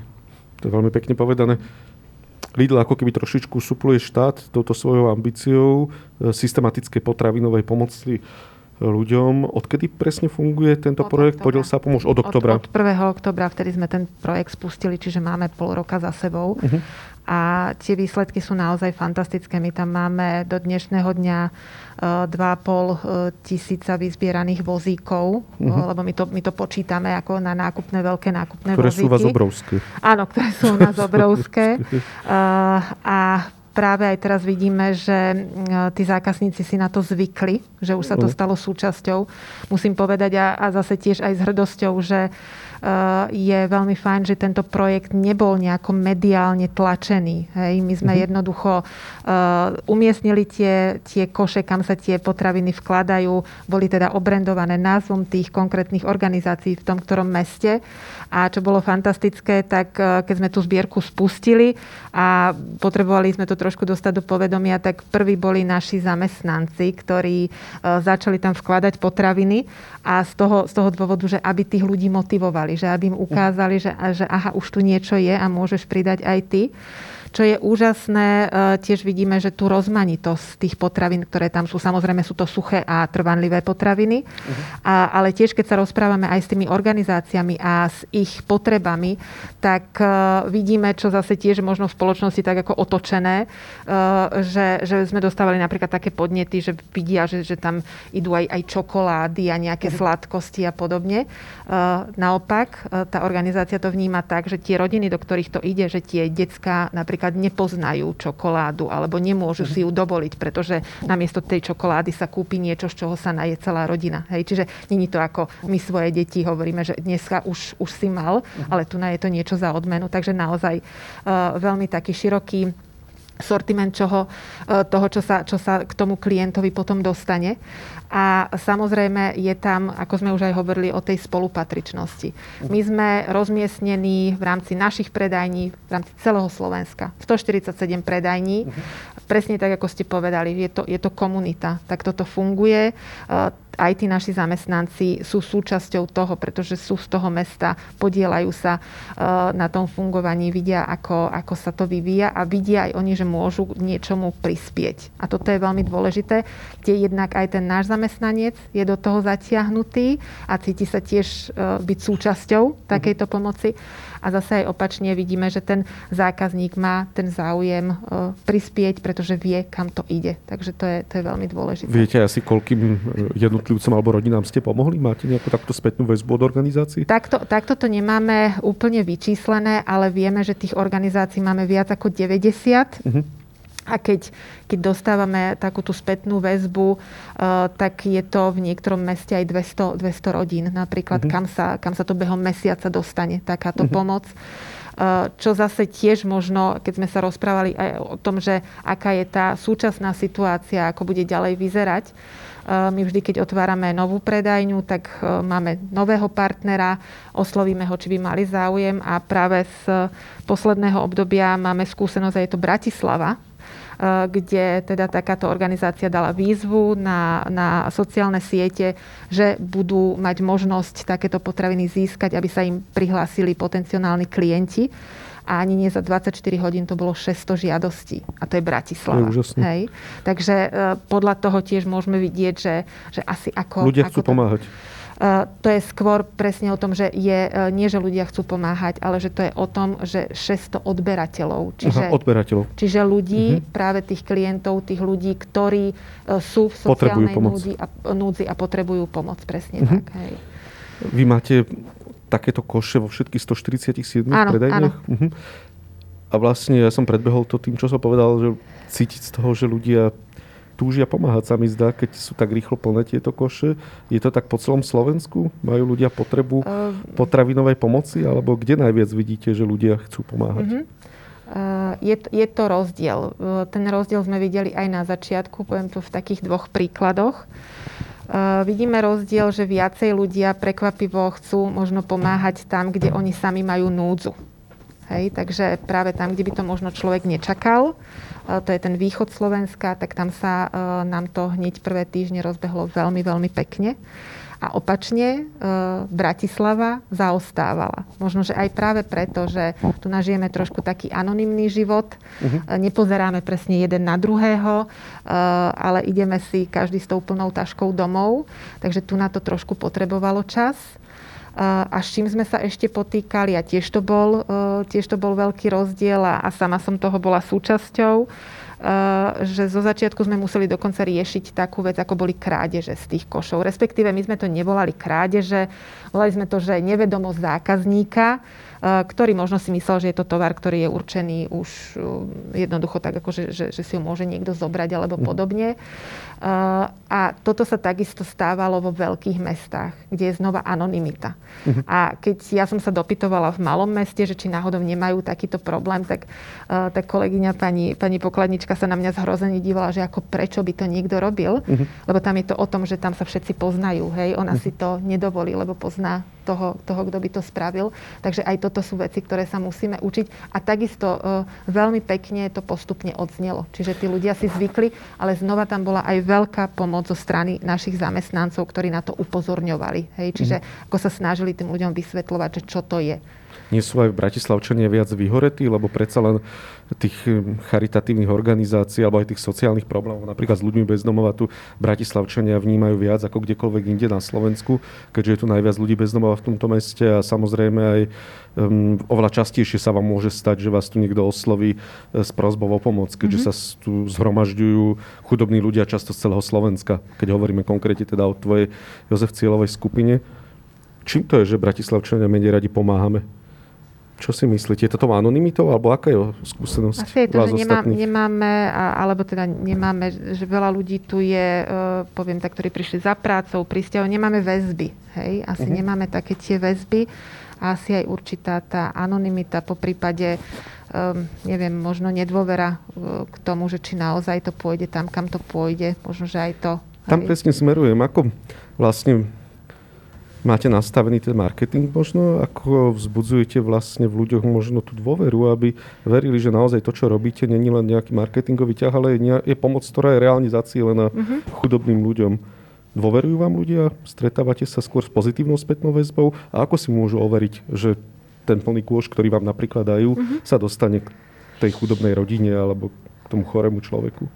Myslím, že nám dôverujú a to už je aj na základe toho, čo som tu spomenula, že každý ten kôž je venovaný nejakej organizácii. Všetky tie organizácie sú zverejnené na našej webovej stránke práve pod názvom toho projektu Podel sa a pomôž. Čiže si môžu pozrieť, čím sa tým organiz- tá organizácia zaoberá, aká, akí sú jej klienti, či sú to seniory, ľudia bezdomová, matky v azylových centrách a podobne. A práve vidia aj tú prácu tých ľudí. Vidia, že si preto chodia konkrétni ľudia, pozná ich už aj tá naša predajňa, v podstate tí naši zamestnanci a dokonca vznikajú tam naozaj aj veľmi, veľmi také uh, pekné, pekné putá, kedy napríklad niektoré predajne dostali od týchto organizácií k Vianociam e, prekvapenie, upiekli im tortu alebo podobne, že sa chceli poďakovať práve za to, že takýmto spôsobom sa im starajú o to, že tie potraviny im odovzdajú a oni môžu pomáhať takto ďalej. Takže to je práve to, že, že je to konkrétne. Plus na sociálnych sieťach my, a ja to pokladám za prepojené nádoby, že malo by sa o tom rozprávať, že takéto uh-huh. niečo sa deje a pravidelne komunikujeme či už množstva, alebo aj s organizáciami konkrétne, kam tá podpora išla. Čiže či sú to fotografie, či sú to proste príbehy, poďakovania a podobne, ktoré priamo od tých konkrétnych organizácií a od ich klientov máme. Rozumiem. Ako je to u vás? Sme my Bratislavčania najmenej štedri. Ja som tu mám pocit, teda by sme tu tuším dvaja Bratislavčania, nie? Teda, alebo ja som jediný tu mám pocit Bratislavča, takže môžem to hovoriť na nás. Dajme tomu, ja to zase poviem svoj pohľad taký uh-huh. osobný. Či Bratislava vidí tak tú chudobu priamo. Uh-huh. Či nežije v takom Bubline? Bubline, čiže bytovka, niekde obchodík, nevidím sused, suseda pomaly nepozná a túto situáciu dosť. Na východe berme, že sú to väčšinou obce, menšie mesta, mm-hmm. kde, kde s tou chudobou sa priamo dotýka. Vidí človeka a ešte mi pripadá, že ten človek, čo má menej, mm-hmm. sa dokáže viac podeliť ako ten, čo má viacej a nedá. Hej, čiže ten dá ešte zo svojho posledného, lebo hovorí, keď ja sa nemám až tak dobre, ale možno niekto ešte sa má horšie. To je môj taký pohľad. Takže väčšia schopnosť empatie. Tak. Je to prirodzené, človek, čo zažil nedostatok, tak má tú empatiu. Ale Bratislavčanov by som sa troška zastal. A povedal by som, je to hlavne o spôsobe, ako osloviť e, tú bratislavskú komunitu, bratislavské komunity všade sa ľudia zaoberajú troška iným, iným spôsobom života. My osobne máme dobrú skúsenosť s Bratislavčanmi, keď ich pozývame e, treba dobrovoľničiť na nejaké charitatívne podujatia. Uh-huh. Mimochodom, dobrovoľníci to je najlepšia kontrola verejnosti, keď sa niekto chce spýtať, že a idú tie potraviny naozaj tam, kam majú ísť, tak my povieme, no veď poď, zapoj sa do tej distribúcie a zaži to a skontroluj to na vlastné oči. Takže je to aj forma, aj, aj, aj možno taký, povedal by som, marketing tých charitatívnych organizácií, aby oslovili tú skupinu, tú komunitu, v ktorej žijú a boli v tom kreatívni aby sme si nepovedali, že Bratislavčania, s nimi sa aj tak nič nedá, oni, oni nepodporia. Nie, naša skúsenosť je, že podporia, ale ich treba vidieť osloviť. Uh-huh, uh-huh. Tak to je výzva. Jozef, aká je vaša skúsenosť? S Bratislavčanmi? Výborná. Ty ako záhorak, ako to vidíš v Bratislave?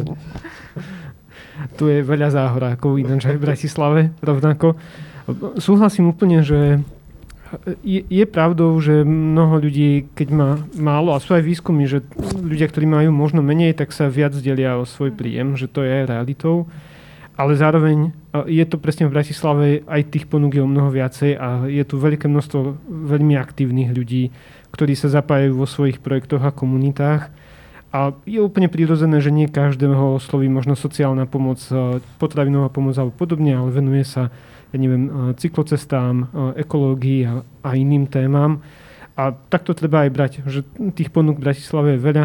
Zároveň ľudia sú tu veľmi aktívni, čo veľmi pomáha dobrovoľníctvu a dobrovoľníctvo samé o sebe veľmi pomáha presne tej dôvere. A to je, ako keby to je kruh, to je reálne cyklus, ktorý sa opakuje, že my nedôjdeme k stavu, kedy všetci si budeme dôverovať a budeme šťastní, že ako to tu máme dobre, ale to je neustála práca každej jednej organizácii na tom, aby ukazovala to, že tú činnosť, ktorú robí, tak má, má právo mať dôveru verejnosti. Kým sa vás opýtam poslednú otázku, máme tu jednu cez Lidl. Pomáha Lidl aj napriamo, alebo necháva všetko na zákazníkoch? Tak myslím, že tu už aj bolo zodpovedané, ale ak by ste ešte k tomu chceli niečo dodať, je to od Anonyma takáto otázka. Teda, nevieme od koho. Tak odpovieme anonymovi, eh, alebo vo všeobecnosti samozrejme. Áno, pomáhame aj napriamo. Pomáhame aj napriamo, ako som spomínala, eh, priamo aj tým organizáciám, pretože my, ako som spomínala predtým, že e, sme dostávali veľmi veľa podnetov za ostatných niekoľko rokov a chceli sme to dostať pod taký jeden, e, jeden dážnik, jednu strechu, aby to malo nejakú formu, aby to bolo dlhodobé, aby to bolo nastavené, aby to, aby to prinášalo ten význam. Tak preto vzniklo tých e, vybraných 90 organizácií pridelených k tým konkrétnym našim predajniam. Dostávajú teda od nás to štartovné, aby si mohli, mohli zabezpečiť to, čo aktuálne potrebujú. A potom samozrejme je tam to zapojenie toho zákazníka, ale počas roku, či už sú to vianočné akcie alebo podobne, vždy sa im snažíme pomôcť. Takisto, keď vidíme, že je nejaký prebytok, ktorý vznikol, tak im ho posúvame a oslovujeme ho, oslovujeme tieto organizácie. A plus, čo, čo je tam ešte teraz by som povedala taká aktuálna vec, tak sa znova snažíme aj toho našeho zamestnanca takýmto spôsobom dostať e, do toho, aby tiež bol súčasťou takýchto aktivít a dnes nám na vybraných týchto predajniach, kde máme takéhoto partnera vo forme organizácie, ktorá pomáha, tak realizujeme zbierku šatstva. Uh-huh. Čiže priamo naši zamestnanci na predajni budú môcť odovzdať e, šatstvo e, priamo teda týmto organizáciám organizáciám a teda ktoré, ktoré aj s tým súhlasili a aj takto im napríklad pomôcť. Čiže sú to také malé veci. A okrem toho sa, sa zapájame aj do takých väčších aktivít, ako presne aj pán Urzik spomínal, iniciatívu pani prezidentky, mm-hmm. e, po prípade iné, iné aktivity s takými našimi dlhoročnými partnermi, e, kde sa snažíme práve formou potravín podporiť nejaké ich aktivity a podobne. Vy ste na začiatku hovorili, že vaša pomoc, ktorú ste spustili 1. oktobra, nie je časovo ohraničená, alebo ako tomu treba rozumieť? To znamená, že Lidl bude mať aj svoju nejakú charitatívnu, alebo už má teda svoju charitatívnu sekciu. Máte to rozplánované na 5 rokov, alebo na nejaký neobmedzený čas, alebo aká je vaša vízia do budúcnosti? Tak ako som povedala, že v tomto projekte je to zatiaľ neobmedzené. Pokiaľ uh-huh. to bude fungovať, pokiaľ uh-huh. ten základ... potreba si, že? Presne, pokiaľ tu hlavne bude tá potreba uh, tých potravín, čo vidíme, že určite bude a bude narastať, tak stále tá potravinová zbierka bude súčasťou tej predajne a my budeme veľmi radi, keď aj naďalej každý ten štvrtok si bude môcť tých 90 organizácií pre tie potraviny chodiť a môže ich rozdeľovať ďalej. Čiže nemáme tu nastavené niečo, že bude to iba do leta, alebo bude to iba, uh, kým neodíde korona úplne. Budeme veľmi radi, ak by naozaj to bol dlhodobý projekt a skutočná súčasť tej predajne. Úžasné. Ja sa vždy na konci pýtam tzv. čarovnú otázku. To znamená, aj tieto politické zmeny možno môžu priniesť to, že sa trošku zmenia tie vody ministerstiev, e, rôznych úradov, ústredia, okresných úradov, úradov práce, sociálnych vecí a rodiny, proste štátnej správy, čo môže priniesť aj niečo pozitívne aj keď teda Marfieho zákon hovorí, že každá zmena je zmena k horšiemu, ale môže byť aj k lepšiemu. Nie? Nemusíme veriť Marfieho zákonom vo všetku. Čo by ste chceli, aby pre vás urobil štát, samozpráva? Akú pomoc by ste potrebovali? Lebo najmä vy, pán Urzik a vy, pán Hulman, ste hovorili, že by ste, alebo som mal z toho aspoň taký pocit, privítali trošku systematickejšiu pomoc štátu, aby ste mohli aj vy pomáhať komplexnejšie, plošnejšie a vo väčšej miere. Z toho, čo ste vy dvaja hlavne hovorili, som mal dojem, že nedokážete uspokojiť všetkých ľudí v núdzi, ktorým, s ktorými sa stretávate, alebo ktorým by ste mohli pomôcť. Tak pán Urzik, nech sa páči. Čistá pravda, potrebovala by to nejakú zmenu zákonov, mm-hmm. ktorá by napríklad podporila aj organizácie, ktoré to robia, lebo zadarmo úplne môžete robiť len určitý čas. Mm-hmm. Všetko stojí nejaké koruny, ktoré musíte záňať a tým pádom nedochádza možno až takému rozvoju tohoto všetkého, čo dosť ovplyvňuje. Lebo vy, keď aj bazu dobrovoľníkov využijete, tak ich nemôžete zneužívať. Stále využívať alebo nejak tak. Čiže keď sa upravil zákon prijalo sa to vo všeobecnosti, že sú to pre mňa za mňa prebytky, potreba pre ľudí a nejakým spôsobom poskytla aj nielen povinnosť alebo možnosť niečo také realizovať a ponúkať službu, ale zároveň aj nejakou časťou vykryť. Uh-huh. Lebo tie náklady vznikajú a tak by sa mohlo čosi zlepšiť a možno, že i to prijali, tak by som povedal, koncepčnejšie, tak ako táto zbierka, nejakú etapu. Nielen, že my sme tu dneska, tak dneska to bude fungovať, alebo toto, ale potrebuje to nejakú cieľenosť, aby sa vedela, jak Charita, jak Potravinová banka, akým smerom sa vybrať, ale nielen, že strčím ruku do kapsy, vyťahnem poviem, len tak môžem ísť a môžem urobiť ešte viacej, ale to ne, ne, nevyriešim. Takže financovanie, to by potrebovala Potravinová banka vyriešiť? Áno, áno, financovanie. Koho myslíte, štruktúr vašich e, organizácií? Nie, nákladov ste... stačí, ktoré uh-huh. vznikajú s, týmto, s touto činnosťou. Lebo to je jedna vec, že vy napríklad poviete, hej, že 4 e, tony sme minulého roku, alebo 5 tisíc tón predistribuovali a vlastne keď poviem za koľko, tak povie, že David Copperfield by to neurobil. Vy ste občianske združenie? My sme občianske združenie, áno. Takže vy vlastne fungujete len z nejakých darov, donácií? Áno, z darov týchto vecí a tak. A zbytočne je zatiaľ sa nejakým spôsobom transformovať, keď to neporieši situáciu, ktorá je. Hej? Čo by pre vás bolo lepšie, keby ste boli možno nejakou, vymyslím si, príspevkovou organizáciou ministerstva práce? No, alebo, no, alebo ministerstva podohospodárstva, alebo, alebo životného, alebo že by boli aspoň, vieme, dneska sú rôzne európske programy, ktoré jednak hovoria o ochrane životného prostredia, o ochrane, uh-huh. máme tu prijatý zákon, ani nezákon valná hromada OSN stanovila, že znižiť do roku 2030 odpady a tieto bola tu platforma. Vlastne tá zastala. A keď sa tieto všetky celky nejakým spôsobom spoja a chceme úlohy, aby sme docelili, čiže musíme mať na to aj druhú stranu, aby boli na to vyčlené financie. Nie financie, že potrebujem dať niekomu odmenu, alebo Rozumiem, samozrejme mzdu, ale musíme mať sklady patrične hygiene, potrebujeme mať ľudí okolo toho, potrebujeme mať techniku, potrebujeme mať skladiace veci.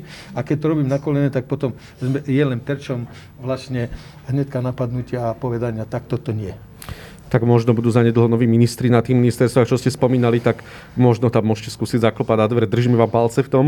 Pán Hulman, akú pomoc by ste privítali zo strany štátu? Ja nechcem, uh, neviem, kto to hovoril, Reagan hovorí, že povedzte mi najväčší vtip a že ako, ako vám pomôže štát, alebo tak, nechcem sa, ale dobre to stále dá štát ako na nejakú dojnú kravu, ale v každom prípade teda akú systémovú pomoc by ste privítali zo strany štátu alebo iných kompetentných subjektov? Je také kúzelné slovičko, že participácia. Uh-huh. A k tomuto by sme chceli vyzvať. My sa tiež necítime teraz byť tí najmudrejší na svete a povedať štát správ toto. Ale boli by sme radi, aby sa vytvoril priestor na vzájomnú komunikáciu a dialog s týmto cieľom. Znížiť plýtvanie potravinami a dostať ich k tým ľuďom, ktorí tých potravín nemajú. A aby sme spoločne za jedným stolom, či už štátne organizácie, reťazce, charitatívne organizácie hľadali to optimálne riešenie. Toto by sme čakali od štátu, aby vytvoril na toto priestor. Uh-huh. A tam sa nájdú tie dobré riešenia, ktoré si zo sebou zoberie štát, povedzme vo forme zákonov alebo finančnej podpory, ktoré si zoberú zo sebou reťazce, ktorí si zo sebou zoberú charitatívne organizácie. Toto je podľa mňa cesta e, do budúcnosti. Takže tiež legislatívna zmena, alebo čo by ste potrebovali? Napríklad, Vy ako Slovenská katolická charita. Keď poviem dve veci, ktoré by štát dneska nám mohol pomôcť, aby uľahčil e, celú túto distribúciu potravín, je to e, podpora tej logistiky, o ktorej hovorí pán Urzi, ktorá je nevyhnutná. A druhá vec, úprava niektorých právnych noriem, ktoré dneska buď e, brzdia distribúciu potravín k tomu konečnému užívateľovi, alebo vystavujú riziko účastníkov celého toho procesu distribúcie, riziku pokút a, a sankcií. Ak, ak môžem, takú komickú príhodu, pred dvomi rokmi bola, bola konferencia o prevencii plitvania potravín.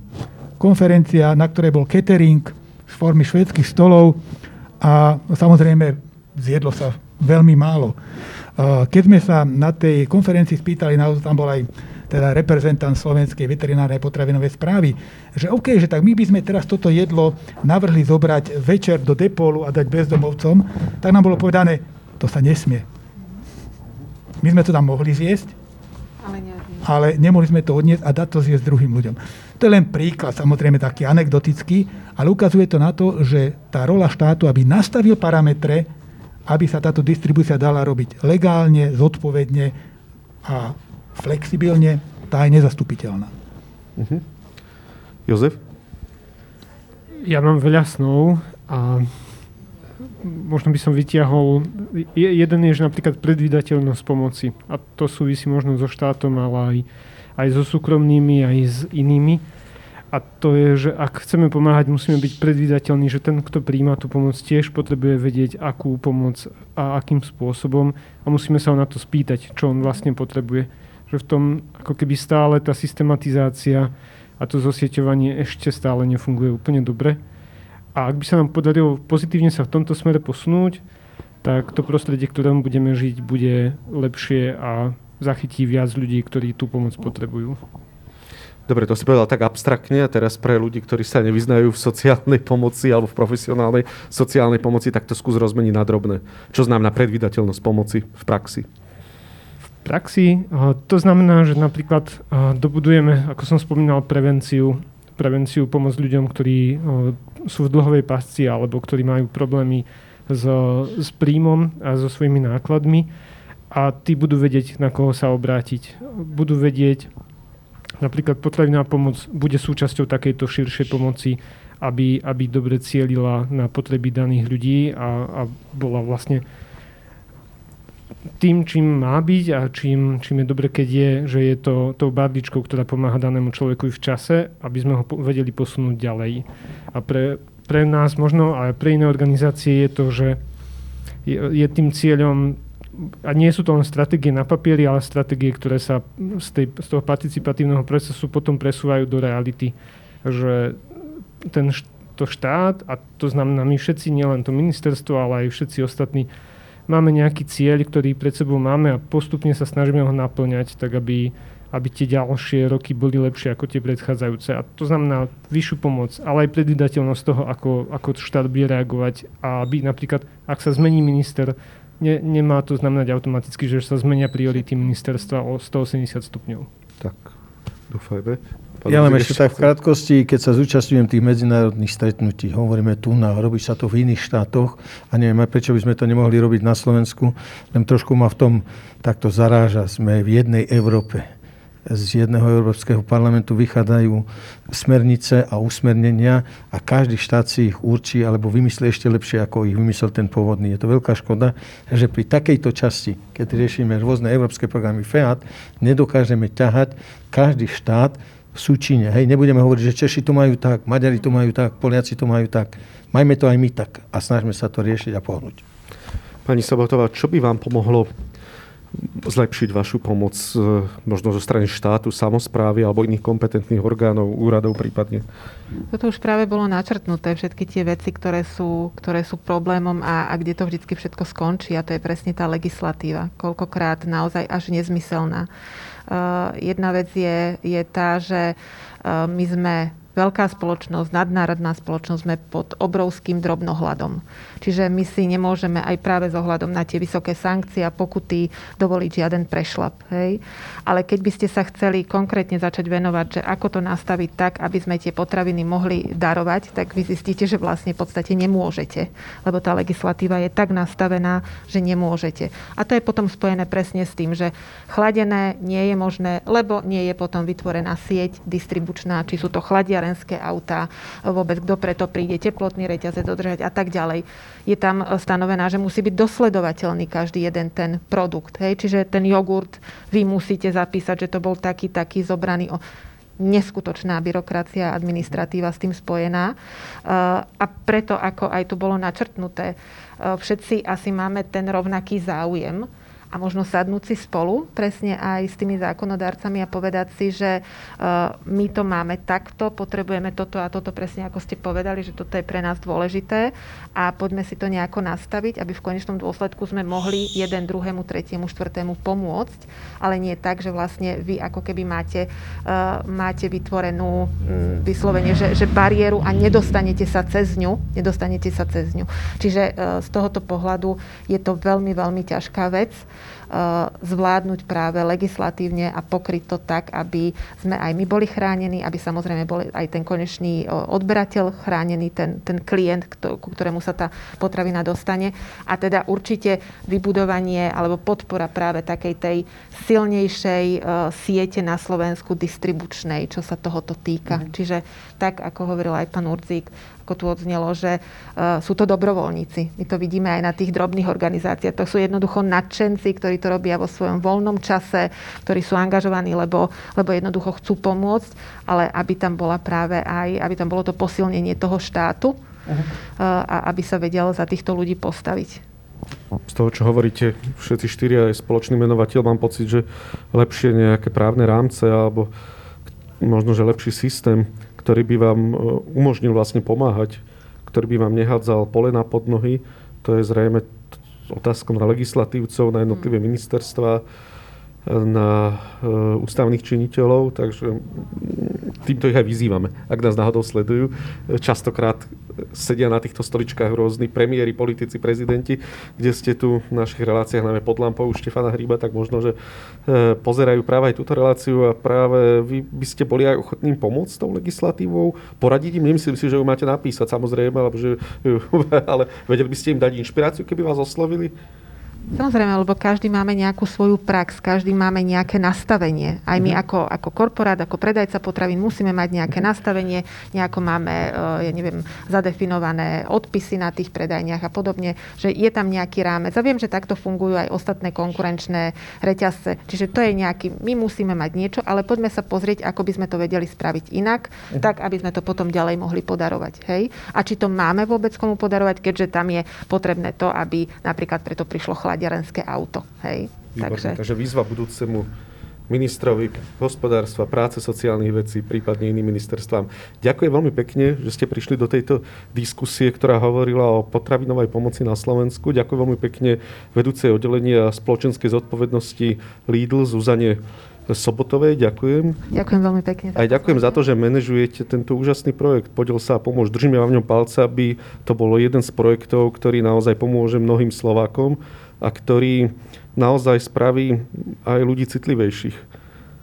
Ďakujem veľmi pekne a to je aj zámerom toho projektu. Pomáhať, e, podeliť sa a trošku viacej sa aj možno pozrieť na to, ako žijú ľudia okolo nás. Ďakujem veľmi pekne.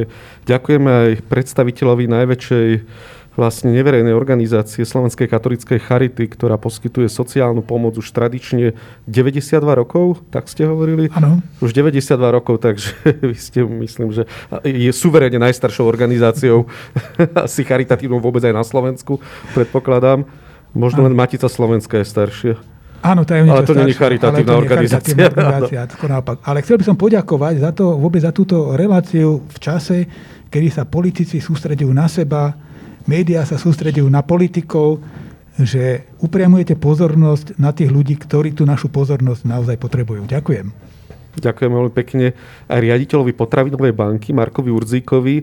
Prajeme vám, aby ste mali veľa potravín, veľa nadšených e, pomocníkov, aby ste mali veľké sklady, ktoré vám nebudú stačiť eh, vôbec na potravinovú pomoc, ale prajeme vám, aby ste sa dostali možno do toho systému sociálnej pomoci, aby vás ste naozaj cítili pomoc štátu, pomoc samozprávy, pretože eh, vaša organizácia je v mnohých krajinách kľúčová, či už v Spojených štátoch amerických, alebo aj eh, v iných štátoch sveta, kde ktoré tiež aj ako humanitárny pracovník kedy navštevujem, tak tam je naozaj potravinová banka jeden z kľúčových partnerov sociálnej potravinovej pomoci v krajine, čo ešte na Slovensku až tak nie je, takže vám prajem, aby aj vám sa takto darilo.